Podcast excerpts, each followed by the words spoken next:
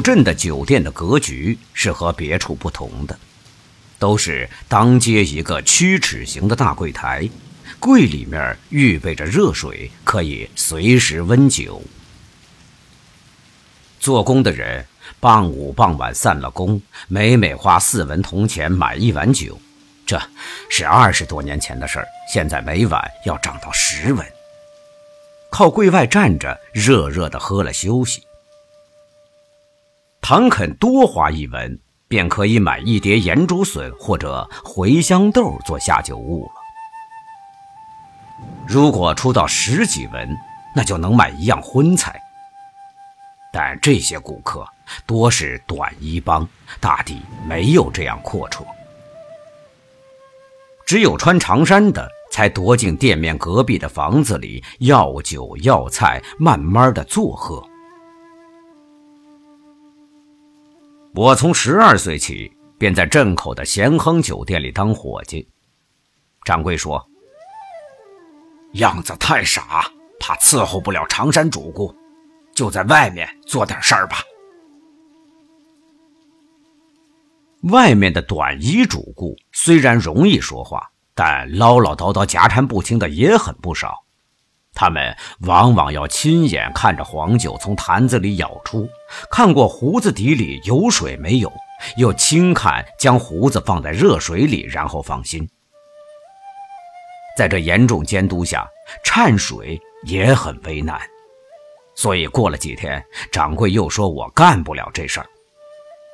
幸亏箭头的情面大，辞退不得，便改为专管温酒的一种无聊职务了。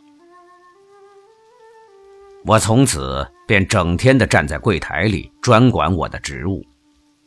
虽然没有什么失职，但总觉得有些单调，有些无聊。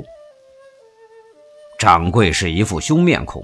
主顾也没有好生气，叫人活泼不得。只有孔乙己到店才可以笑几声，所以至今还记得。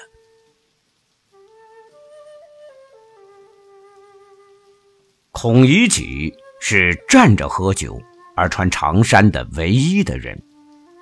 他身材很高大，青白脸色。皱纹间时常夹些伤痕，一部乱蓬蓬的花白的胡子。穿的虽然是长衫，可是又脏又破，似乎十多年没有补也没有洗。他对人说话总是满口之乎者也，叫人半懂不懂的。因为他姓孔。别人便从描红纸上的“上大人孔乙己”这半懂不懂的话里，替他取下一个绰号，叫做“孔乙己”。孔乙己一到店，所有喝酒的人便都看着他笑。有的人叫道：“孔乙己，你脸上又添上新伤疤了。”他不回答，对柜里说。哦要两碗酒，要一点茴香豆，便排出九文大钱。他们又故意的高声嚷道：“你一定是又偷了人家的东西了。”孔乙己睁大眼睛说：“哦，你你怎么这样凭空污人清白？什么清白呀？”我前天亲眼见你偷了何家的书，吊着打。孔乙己便涨红了脸，额上的青筋条条绽出，争辩道：“哦，七书不能算偷，七书，读书人的事能算偷吗？”接连便是难懂的话，什么“君子固穷”，什么“者乎”之类，引得众人都哄笑起来。店内外充满了快活的空气。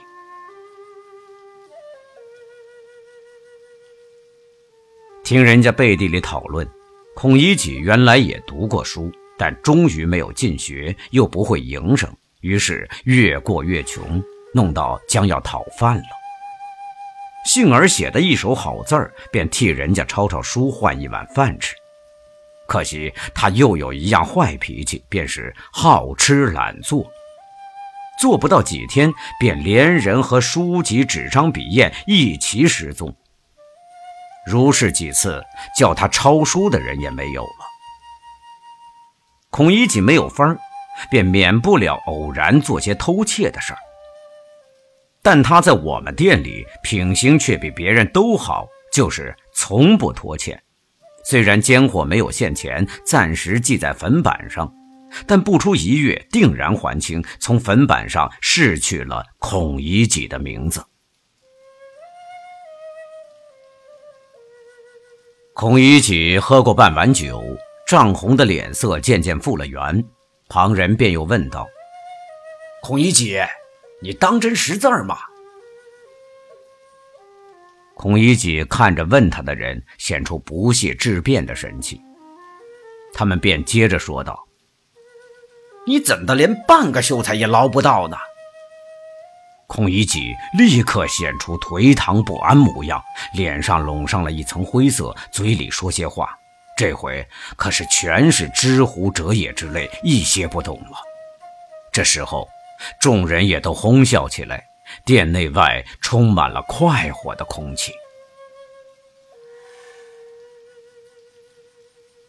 在这些时候，我可以附和着笑，掌柜是绝不责备的。而且掌柜见了孔乙己，也每每这样问他，引人发笑。孔乙己自己知道不能和他们谈天，便只好和孩子说话。有一回对我说。哦你读过书吗？我略略点一点头。他说：“哦，读过书。我便考你一考，茴香豆的‘茴’字怎样写的？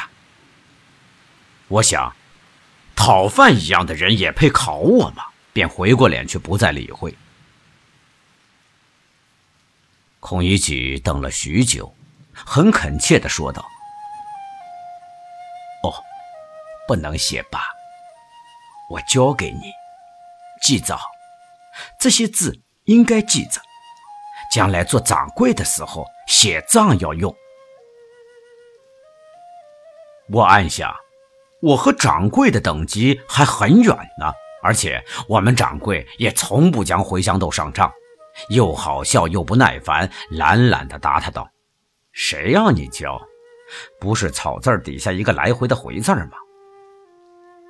孔乙己显出极高兴的样子，将两个指头的长指甲敲着柜台，点头说：“哦，对呀，对呀。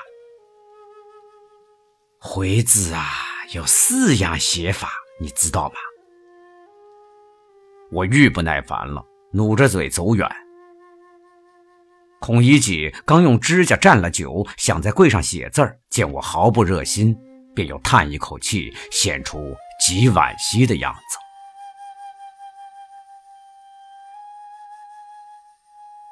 有几回，邻居孩子听得笑声，也赶热闹，围住了孔乙己，他便给他们茴香豆吃，一人一颗。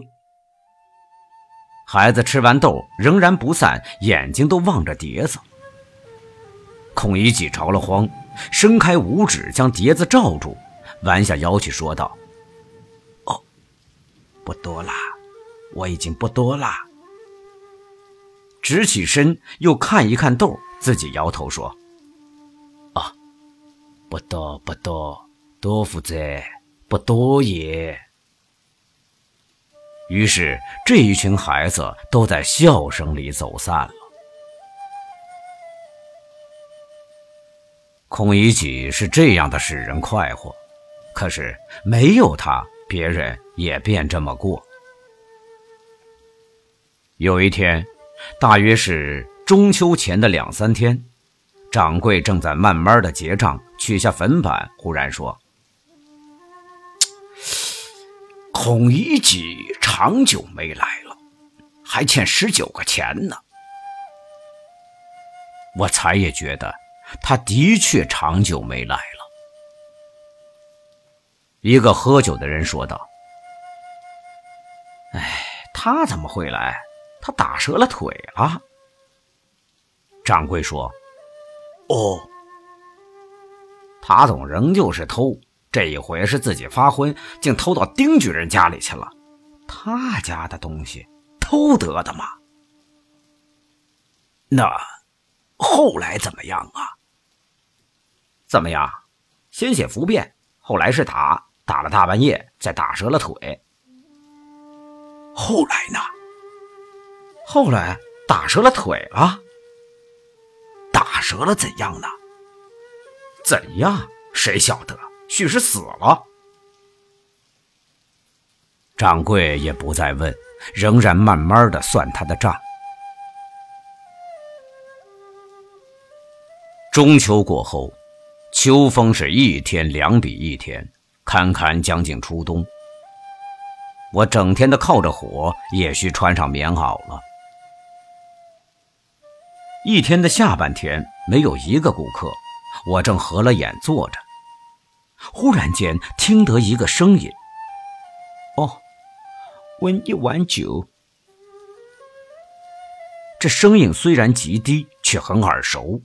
看时又全没有人，站起来向外一望，那孔乙己便在柜台下对了门槛坐着。他脸上黑而且瘦，已经不成样子。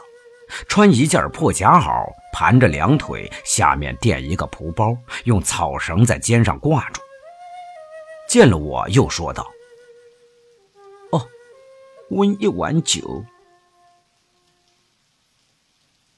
掌柜也伸出头去，一面说：“孔乙己嘛，你还欠我十九个钱呢。”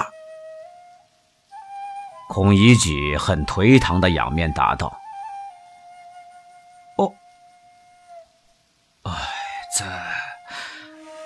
下回还清吧，这一回是现钱，酒要好啊。掌柜仍然同平常一样笑着对他说：“哈哈，孔乙己，你又偷东西了。”但他这回却不十分分辨，单说了一句：“哦，不要取笑。”取笑！要是不偷，怎么会打断腿啊？孔乙己低声说道：“哦，跌断，跌跌。”他的眼色很像恳求掌柜不要再提。此时已经聚集了几个人，便和掌柜都笑了。我温了酒，端出去，放在门槛上。他从破衣袋里摸出四文大钱，放在我手里。见他满手是泥，原来他便是用这手走来的。不一会儿，他喝完酒，便又在旁人的说笑声中坐着，用这手慢慢走去了。自此以后。又长久没有看见孔乙己。到了年关，掌柜取下粉板说：“哎，孔乙己还欠十九个钱呢。”到第二年的端午，又说：“哼，孔乙己还欠十九个钱呢。”到中秋可是没有说，再到年关。也没有看见他。我到现在终于没有见，大约孔乙己的确死了。